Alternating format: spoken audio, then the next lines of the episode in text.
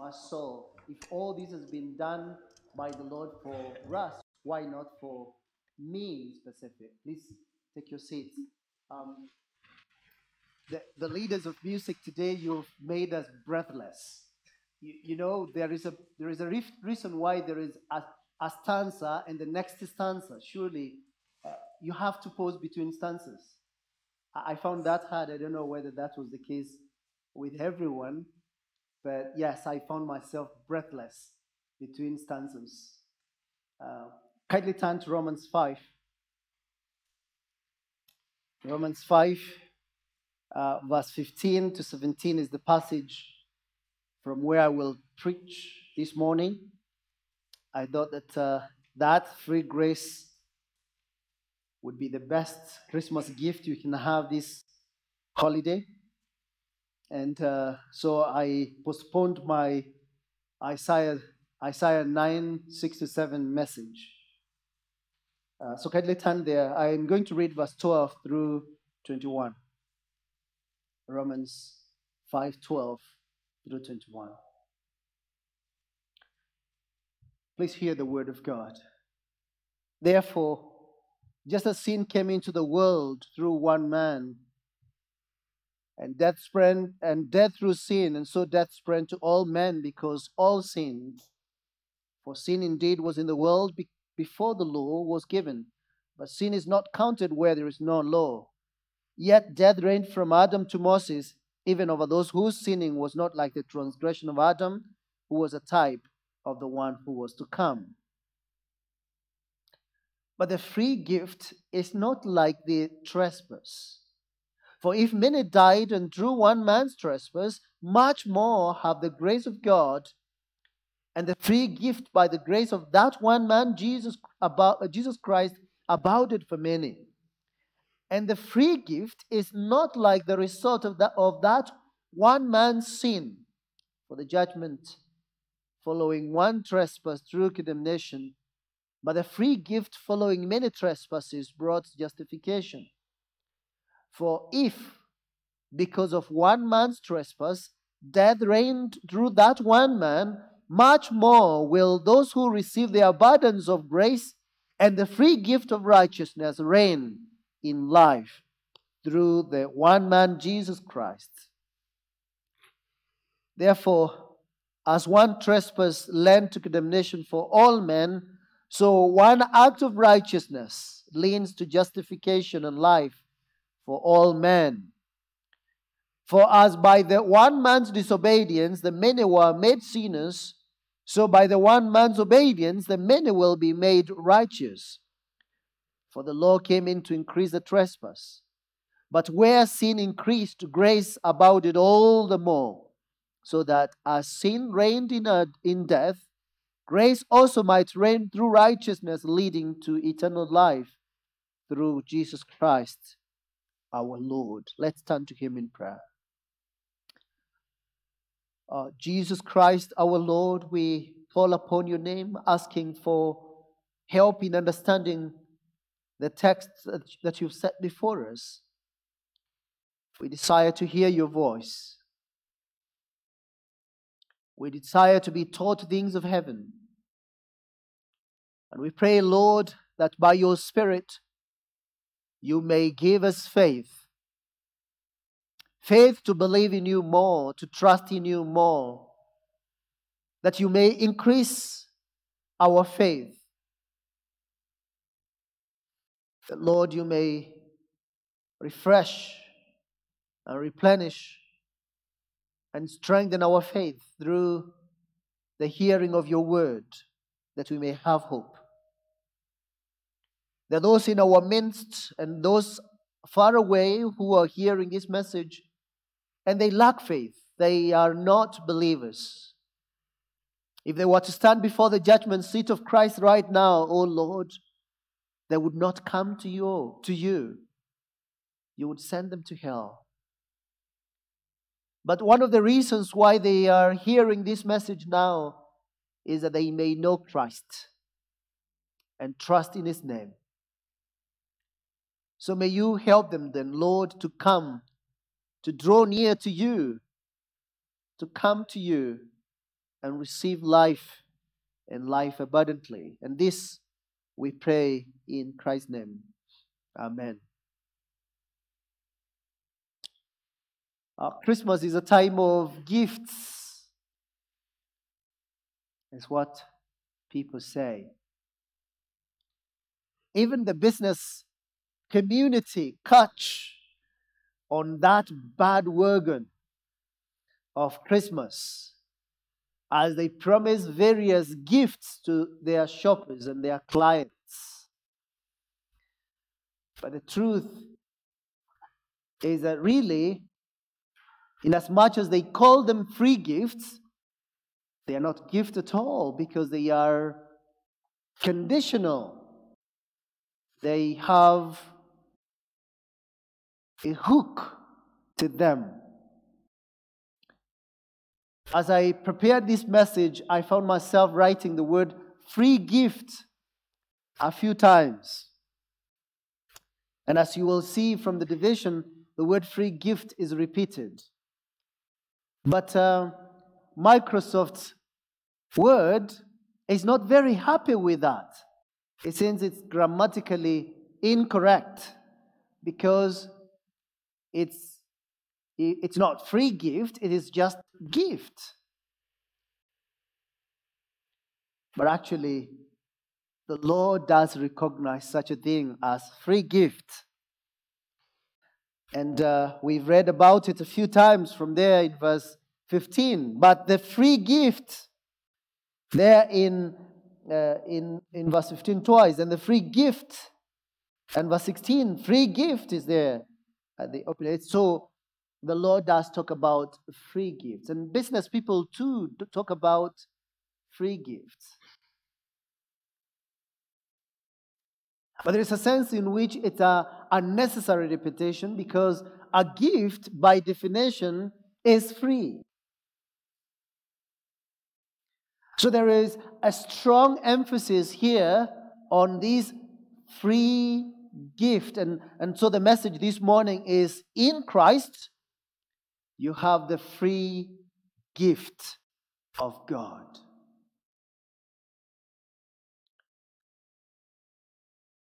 These gifts that the business people give are not free because they are conditioned on you buying certain things that they want you to buy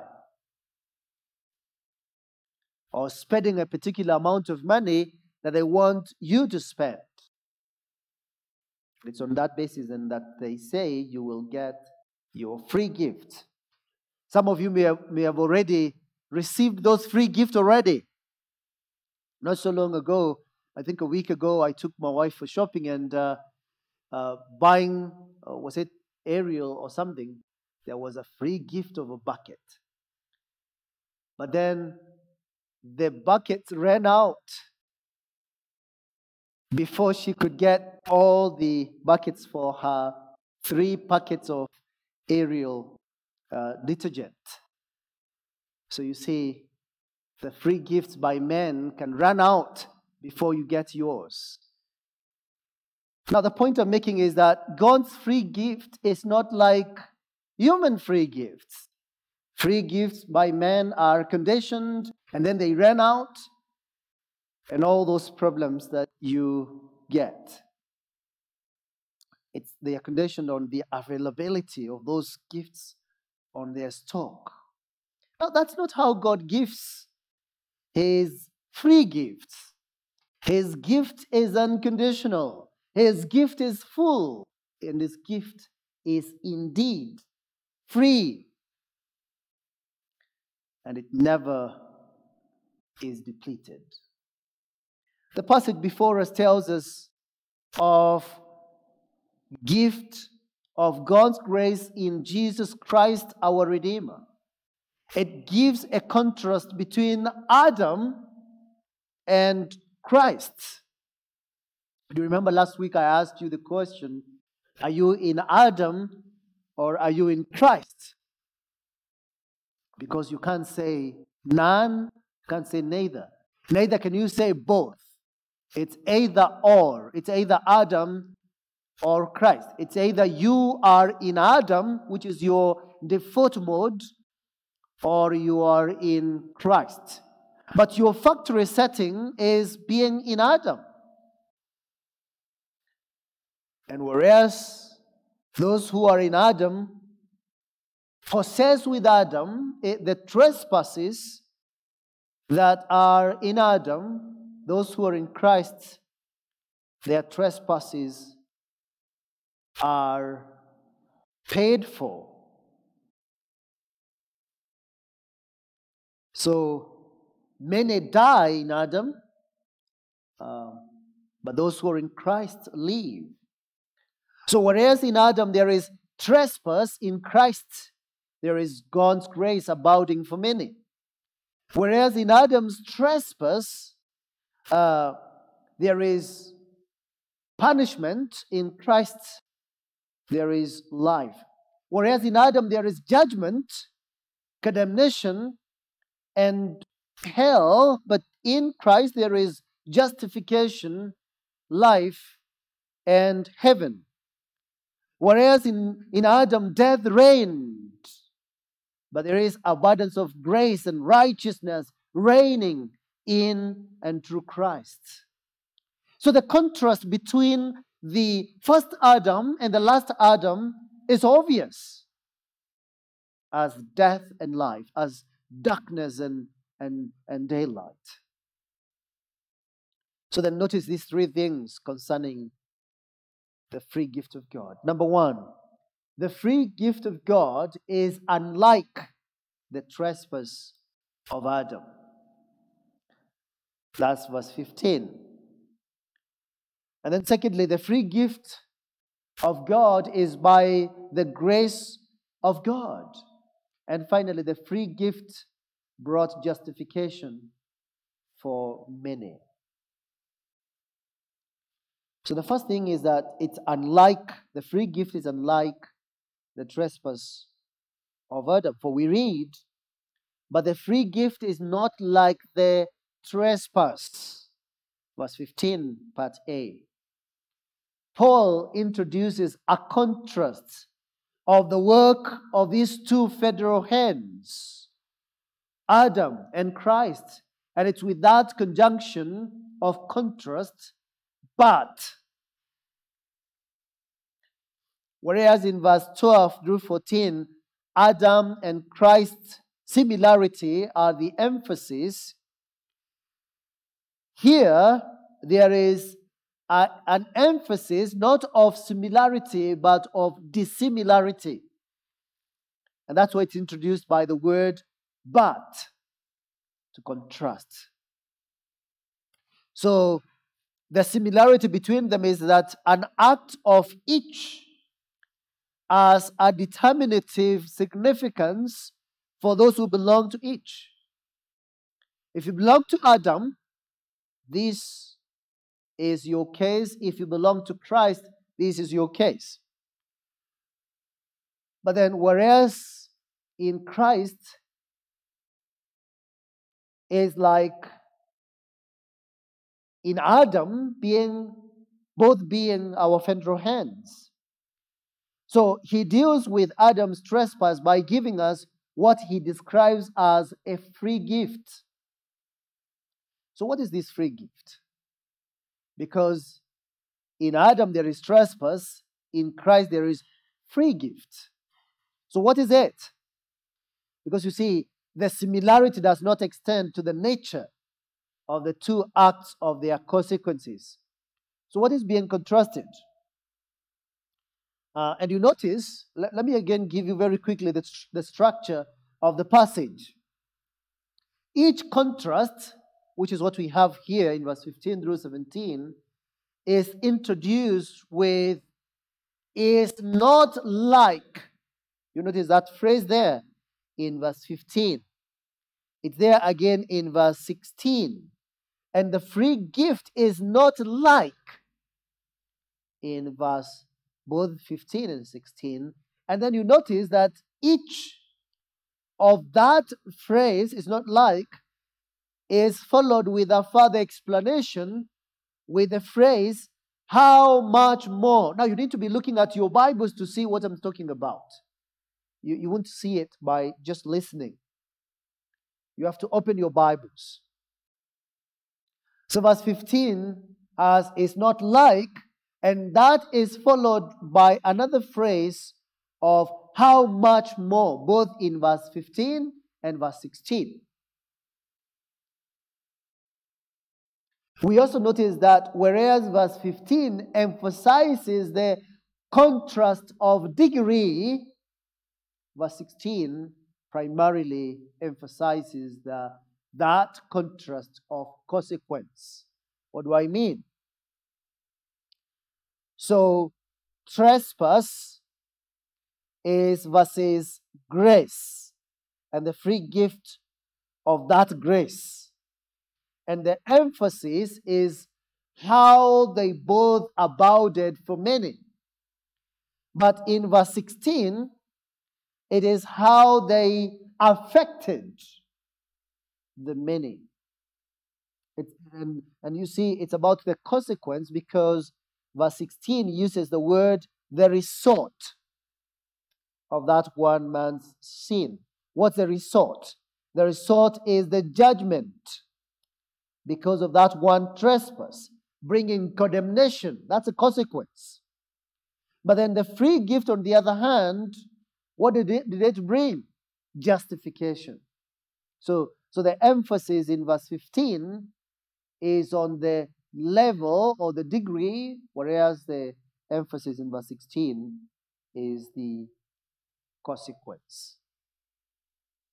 Then the, the, the consequence of Adam's act is condemnation, and death, but its contrast of Christ's work is righteousness and life and justification. And that helps us then to understand these two verses as we consider the structure. Now, in verse 15, 16, verse B, I mean, part B, we read that judgment followed one man's trespass, which brought condemnation. And undoubtedly, Adam's sin, which consisted in his eating the forbidden fruit, brought death and misery upon him and his offspring, upon us too. In verse 17a, we see that because of this one, one man's trespass, death reigned through that one man. So, what Adam did both in degree and consequence, affected all men. And what Christ did, both in degree and consequence, brought an imaginable blessing of grace to those who are in Him.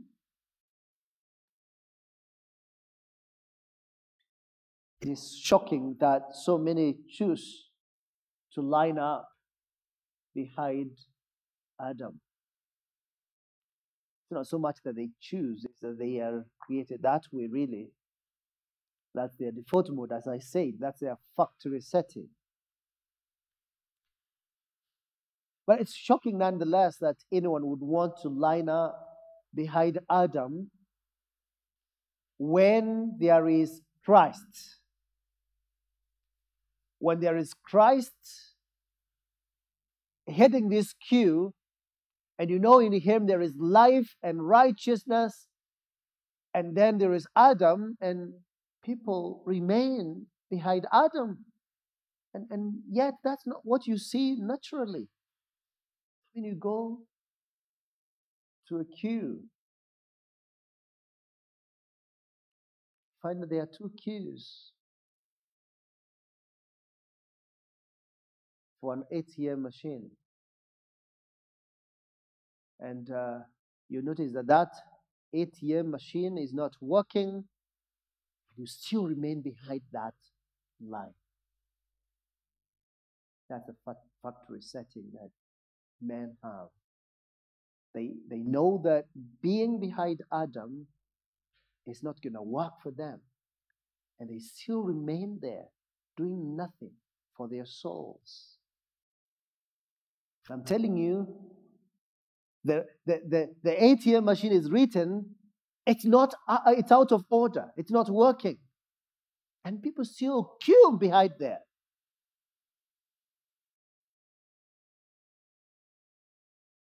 And you're told this, this ATM machine has not been working for the last two years. Oh, for the last 6,000 years.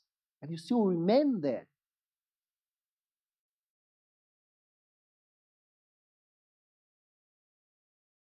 And yet you're told that there is this other ATM machine, it's working. If you want to, if you want to deposit, if you want to withdraw, it's going to work for you. And you don't go on that queue. That's not what we do naturally, is it?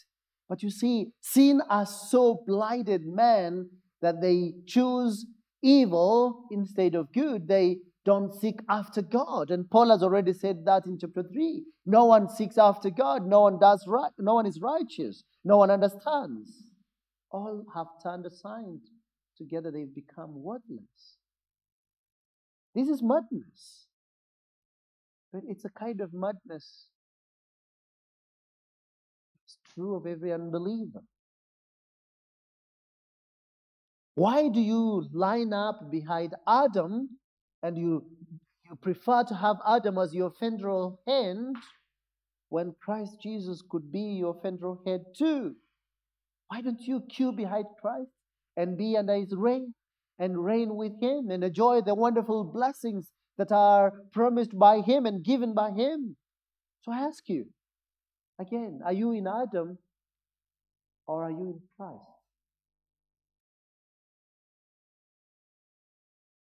Being in Christ is unlike being under the trespass of Adam. Secondly,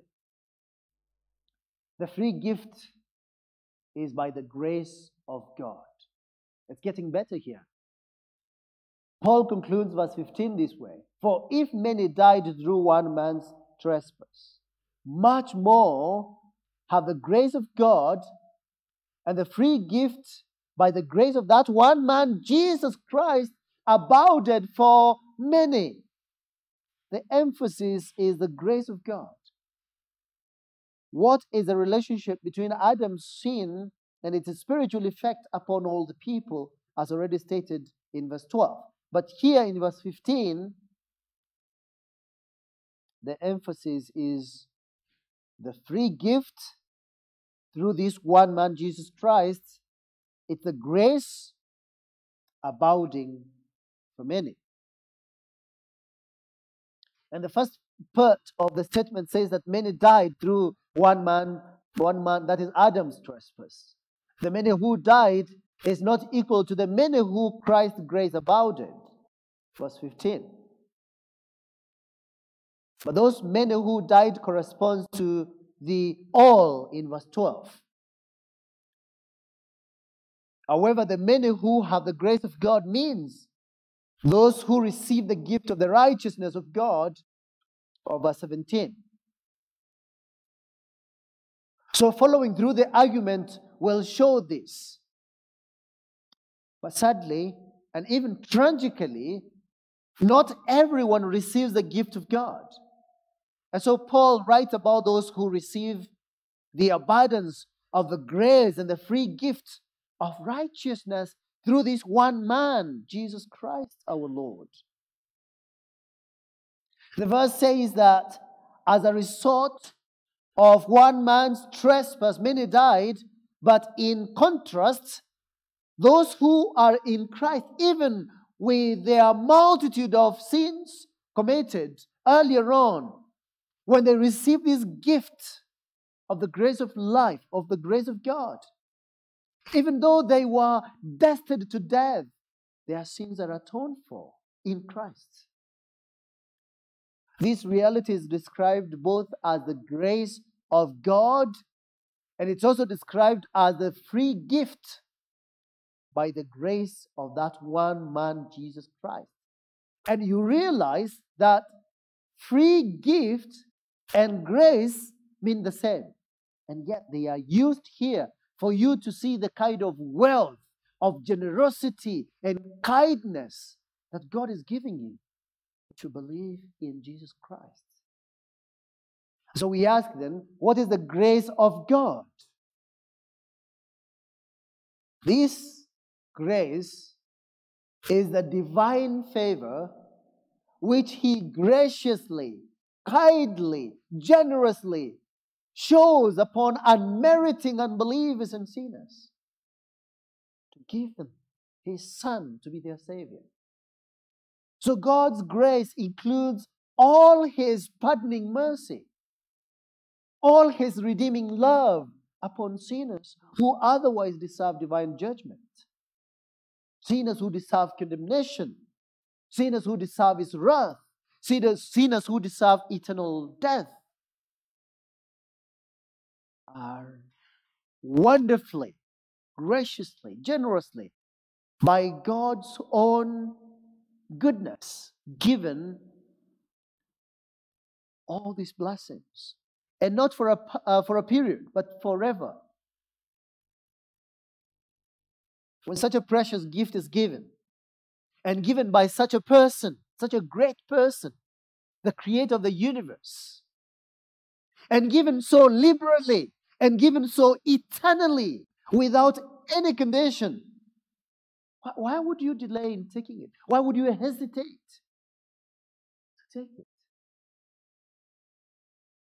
It is one thing if a gift is given by a stranger, it's another thing if this gift is given by God. When it's given by God, you know, He has it and He's willing to give it. Who in his right mind would refuse what the Lord gives? God.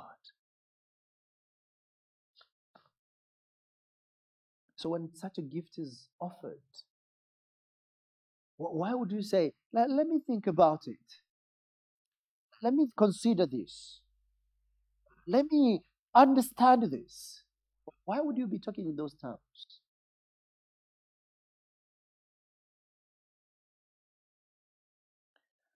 And then finally, the free gift brought justification for many. What is this free gift that God gives? It is the gift of justification by faith in Christ. So we read verse 16, but the free gift following many trespasses brought justification. First of all, notice that it follows many trespasses. And any unbeliever would admit that they have committed many sins, many trespasses. But when this free gift of God in His grace is given, it clears all the records of sin upon it. It makes white as snow. This is the grace that takes all of your sins and dumps your sins into the depth of the ocean. So that as far as the east is to the west, your sins are removed by the Lord. And He says, I remember them no more. Instead of condemnation, it brought acquittal by the divine judgment of God, and we are declared righteous on the account of Christ's work. Since Christ bore our sins on the tree, God cannot ask us to pay for them again. God does not require us to pay for it. Having declared us righteous on the account of Christ's righteousness, God cannot turn back from his own declaration of promise. God cannot renege. God cannot withhold what he has already given. So, justification is a free gift of grace. And hence, we say that justification is an act of God's free grace, wherein He pardons all our sins and accepts us as righteous in His sight only for the righteousness of Christ imputed to us and received by faith alone. One of the texts that the, the framers of the confession had in mind when they wrote that confession answer is Romans 5:17.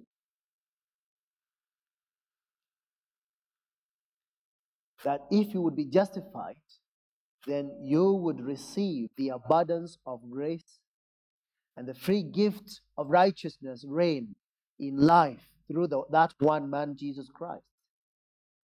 The reign of righteousness is justification. And it only comes out of God's grace. I hope you're following. And I hope you're not finding this argument too theologically deep so that then you say, Oh, I don't understand what he's talking about. I wish I could. No, I'm trying to explain it to you. So, verse 17, that's why I need to insist that you need to have your Bible before you. This is, this is so precious, this is so rich. So, verse 17 provides the ground of verse 16. And thus it begins with for. For if. See, this is the evidence that all are condemned through Adam, and all who receive the abundance of grace are righteous through Christ. So, the evidence of universal condemnation is the reign of death over all men because of Adam's sin. What I'm telling you is this a day is coming when you will die. You will die. I will die too. That is the proof that you have sinned. Now, believers, Christians die too. But you don't realize that they actually don't die because they don't taste eternal death. They don't die in condemnation. They die having had the righteousness of Christ already given to them.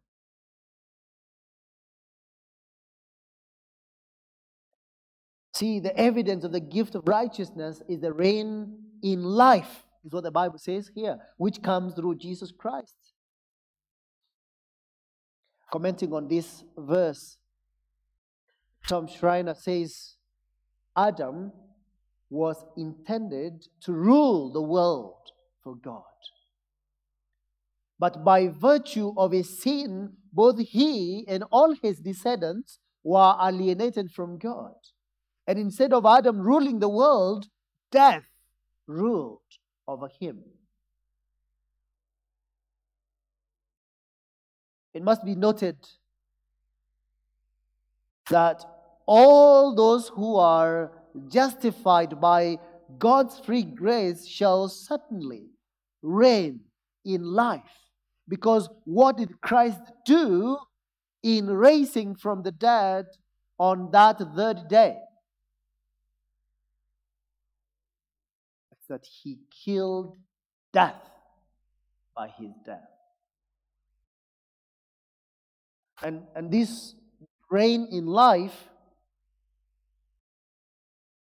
is not just eschatological reign. This is not something that would happen in the future when Christ will fold up the universe like a scroll. It is at present too. So it's both now and in the future. And, and this is what the, the, the gospel makes very clear. And this is why the gospel is so sweet. You see, those who are in Christ the Bible says, walk in the newness of life. That's what Paul will say right later in chapter 6, verse 4. They walk in the newness of life. And as soon as we who are dead in our trespasses and sins are made alive and thus saved in Christ, what does the Bible say in Ephesians 2? We are raised up and seated, uh, and He seated us with Christ where? In the heavenly places in Christ Jesus. It is clear then that we reign in life now.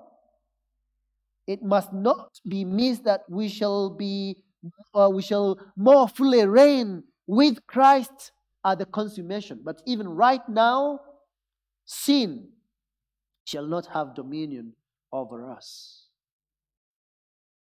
So those who take Jesus Christ as their Savior are given a new position. What, are they, what do they become? For as many as received Him, those who believed in His name, what right did they get? To become children of God. Those who are children of wrath became children of God. Their status, their position has been wonderfully changed. Think about that. A criminal is dragged into court by the police. And the judge, in her majesty or in his majesty, is seated right there.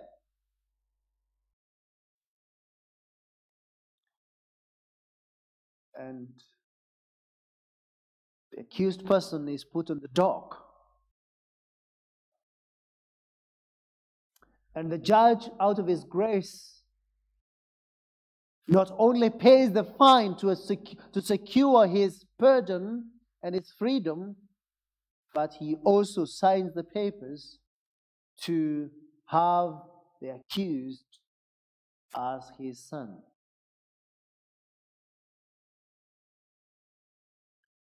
And he gives him a position to sit right next to him in judgment. So he reigns with the judge. Let me clear one false teaching on this text. Are those who take the argument on this text as follows Since we are all condemned in Adam, and Christ reversed the fall of Adam, thus all are saved without exception. Meaning each and every one is saved. But you don't need to do anything at all. You don't need to come to Christ. You don't need to believe in Christ. You don't need to repent of your sins. Everyone is, by virtue of Christ's death, saved universally. Now, that doctrine is called universalism. It's called universalism. So, does this passage teach universalism? No.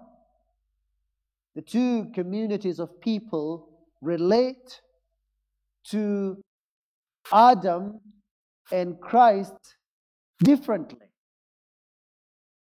Whereas we are related to Adam by physical birth, we are only related to Christ by the second birth, the new birth, which is divinely given. So, while all, without exception, die in Adam, yet those who are elect are chosen out of those who die in Adam, and they were chosen before time began, and those who believe are saved and given righteousness in Christ. Those, and no one else. In any case, Romans 5:17 is clear that only those who receive the abundance of grace are the ones who are saved. And that's why when we read the Bible, we need to look at the context and look at every single phrase and not impose our own minds on the texts. I also need to point out, secondly, that the context here is very clear that justification is by faith alone. There is no faith, then there is no justification. There's no salvation. This means that not all universally are justified. One has to believe. If all were justified with or without faith, then faith would be rendered useless. Again, if there would be universal justification, to whom will the wrath of God be poured? We, are, we know from the scriptures that hell will not be vacant. And Paul has already stated so clearly that the wrath of God is revealed from heaven against all ungodliness and unrighteousness of men who in their unrighteousness suppress the truth in Romans 1, verse 18. So, it's not all, without exception, it is only those who are in Christ who are saved by Christ's sacrifice. Amen? So I've said three things. Free gift is unlike the trespass of Adam. I've also said that the free gift is by the grace of God. And I've said that the free gift brought justification, not for all, but for many. It's not for a few, it's not for none, it's not for all, it's for many. For Christ, for the Son of Man came not to be served, but to serve and to give his life as a ransom for for many. Thankfully, it doesn't say he didn't give his life for any. He gave his life for many. And the difference is M. Now, let me then quickly apply this message before we leave. Number one, implication God's gift is irrevocable. What do I mean? If you believe in Christ today, and you truly do, you sincerely believe in Christ today, and Christ saves you, you cannot lose your salvation. Because God's gift is irrevocable. If He has given you this free gift, He will not come back and say, Well, I wish to recall all the gift given. You shall have the gift because He gave it to you. God does not take back what He has already given.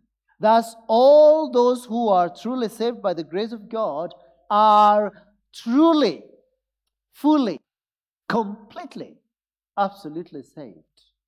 They cannot be unsaved, they cannot be condemned. If you're in Christ, you're in Christ because the Lord's work cannot be defeated. If you are a new creature, you cannot be anything less than a new creature in Christ Jesus, our Lord. God's gift is irrevocable. Thus, those who are truly saved will remain in salvation to the end because the Lord will keep them. He who began a good work in you will carry it to completion until the day of our Lord. He is the author and the perfecter of our faith. Now, I'm not saying that a Christian cannot sin. I'm saying that he cannot lose his salvation. So that even if he were to sin, he will repent and he will be forgiven. And you all know that. You believers who are here, you know that. How many, how many times have we sinned against the Lord to our shame? It's not to our condemnation. The Lord does forgive us. The Lord is merciful and gracious. He forgives. And when you sin, we need to be apt to forgive, to ask for forgiveness. God's gift is irrevocable. Secondly, in Christ the power of death is defeated. Adam's sin brought death, and it brought death to all of us. In other words, death reigned over us but the grace of God which comes to us in Christ means that those who are justified reign over death. And so we can we can scoff at death there in 1 Corinthians 15. We can laugh at death and say, Death, uh, Where is your sting? Where is your victory? Because you see, death is swallowed up in victory. 1 Corinthians 15, verse 54 and 55. 55 and 56 says, The sting of death is sin, and the power of sin is the law. But thanks be to God who gives us the victory through our Lord Jesus Christ. So, what does this mean for you? First of all, it means that even though Christians die physically, for the real effect of death, that is eternal death, is not there. We must not fear death anymore since Christ died for us to kill death among those who believe in Him.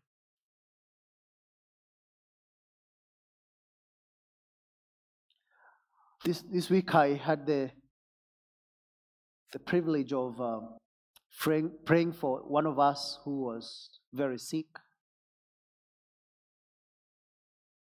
Very sick. I went to see him the day before yesterday in hospital, in great pain.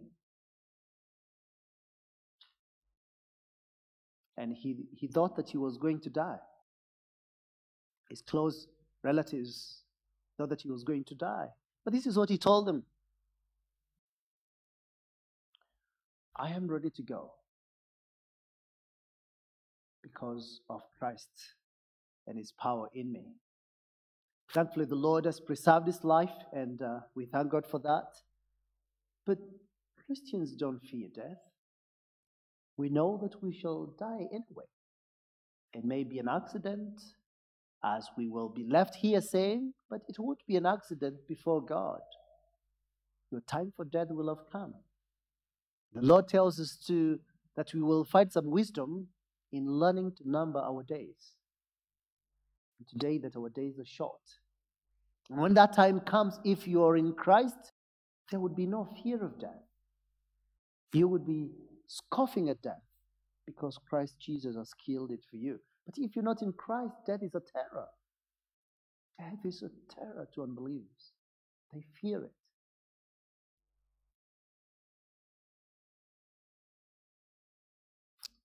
There is no hell for believers. There is no eternal death for believers. Death to us is the way to be with God in heaven. The way to be with the Lord in paradise. Today, the Lord says, You will be with me in paradise when you die. That same day when you die, you are with Christ in paradise. For to, to be present in the body like I am right now is to be away from the Lord, it's to be away from Christ. And uh, to be Absent from the body is to be with Christ, as Paul does say. Hallelujah. What a Savior. And then, thirdly, if one sin of Adam was so costly, if one sin of Adam was so, so costly, not just for Adam, but for all of us, why should we think that our multiple sinning is okay? Sometimes we fail to see the evil of one sin.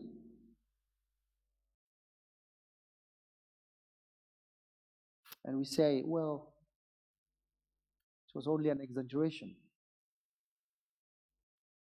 No, it was a lie. We say it was only a lust, a lustful thought.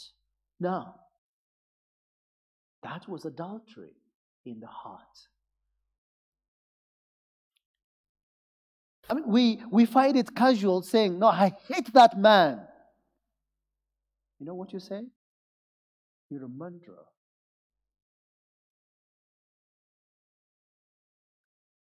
Let's not reduce or minimize sin.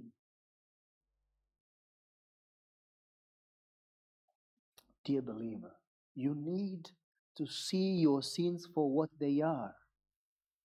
You must not reduce or minimize the awfulness of your sins. Lust is as bad as adultery. Covetousness is as worse as idolatry. Presumption is as divination. Hate is as murder. I don't say it's only one sin. The effect of one sin of Adam has had far reaching effect on all humanity throughout history. So I pray that the ray of God's holiness will expose every evil thought, and that the word of God will expose every idle word. And the glory of Christ will show the evil of your deeds. Because, as I said on Friday, a single lie will set a whole soul to hell as much as a single hole can sink a great ship. One unrepented lust is as bad as a whole bunch of them, and the wages of sin, any sin, is death. So repent of it. Leave. Can I finish by saying how much praise should flow when we see this great, great, amazing gift of God's grace in His Son? We, we should forever be thankful when you see what God has done for us in His Son. Let's rise up to sing this song. What?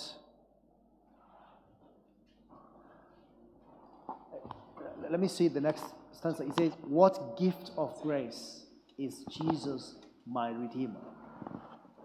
There is no more to show the, the, the, uh, the magnificence of this gift is that there is no more for heaven now to give because the only Son of God, the Lord Jesus Christ, has been given. And now we should be able to say, He is my joy, my righteousness, and my freedom, my steadfast love, my deep and boundless peace. Let's, let's sing this song to the Lord.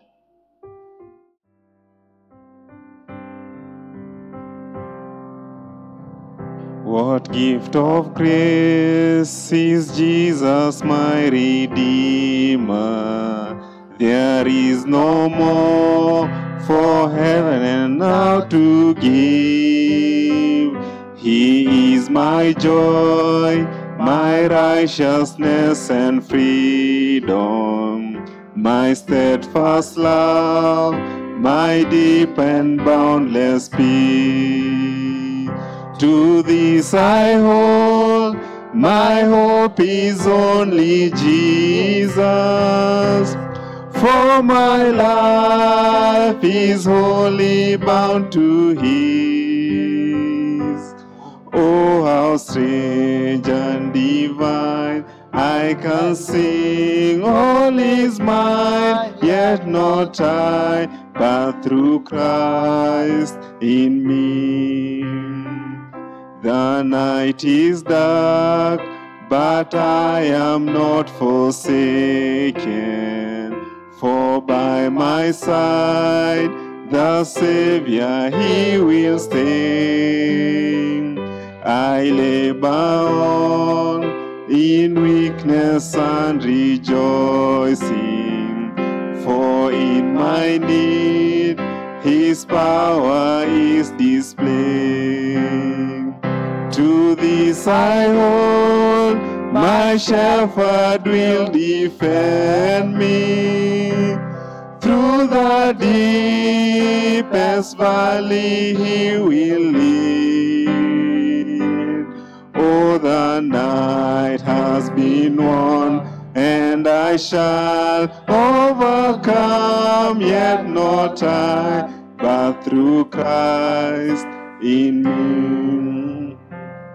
No fate I dread, I know I am forgiven. The future sure, the price it has been paid.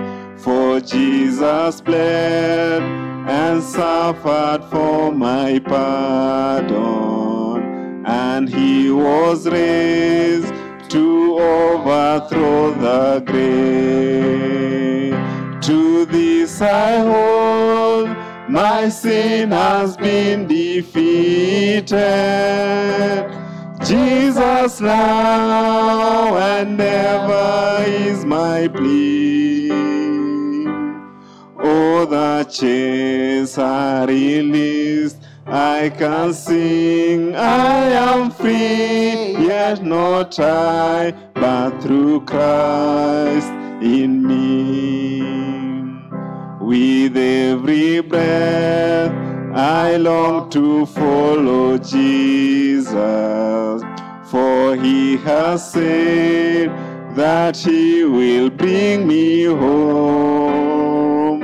And day by day, I know he will renew me until I stand with joy before the throne.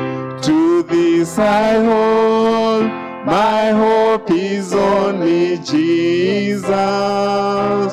All the glory evermore to him.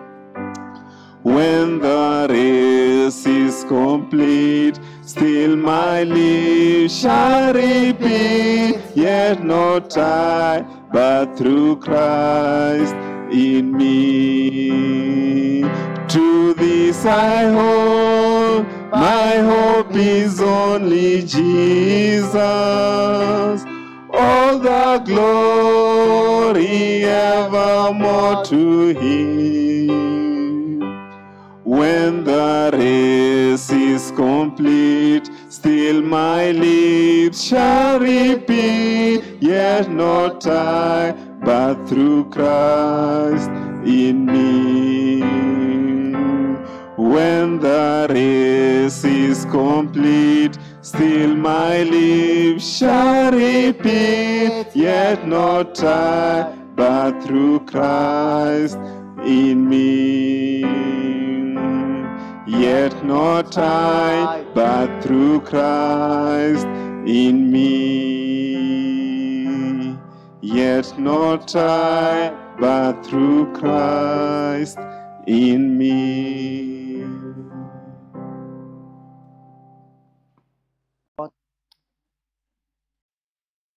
Lord, there are men and women, boys and girls in our midst who cannot really sing that song that you've just sung and be speaking the truth. Because they are not yet Christians, they're not believers. Sin has not def- been defeated in their lives because they've not repented of it to Christ. The grave has not been conquered for them because Christ Jesus is not their Savior. They've not trusted in Him. But Lord, you're able to convict them of their sins even now. You're able to help them see that going away right now thinking that it shall be well with their souls is suicidal.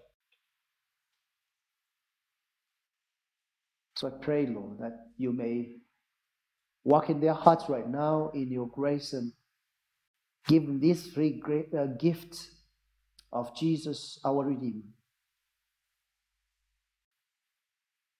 Pray, Lord, that uh, each one of us will be apt to repent of our sins and to call upon your name when you're near, and to seek to be guided of you and to be helped to see the awfulness of our sins and not to minimize them. Oh Lord, we pray. We pray that uh, in your mercy you would visit each one of us and increase our faith and strengthen our faith for your glory.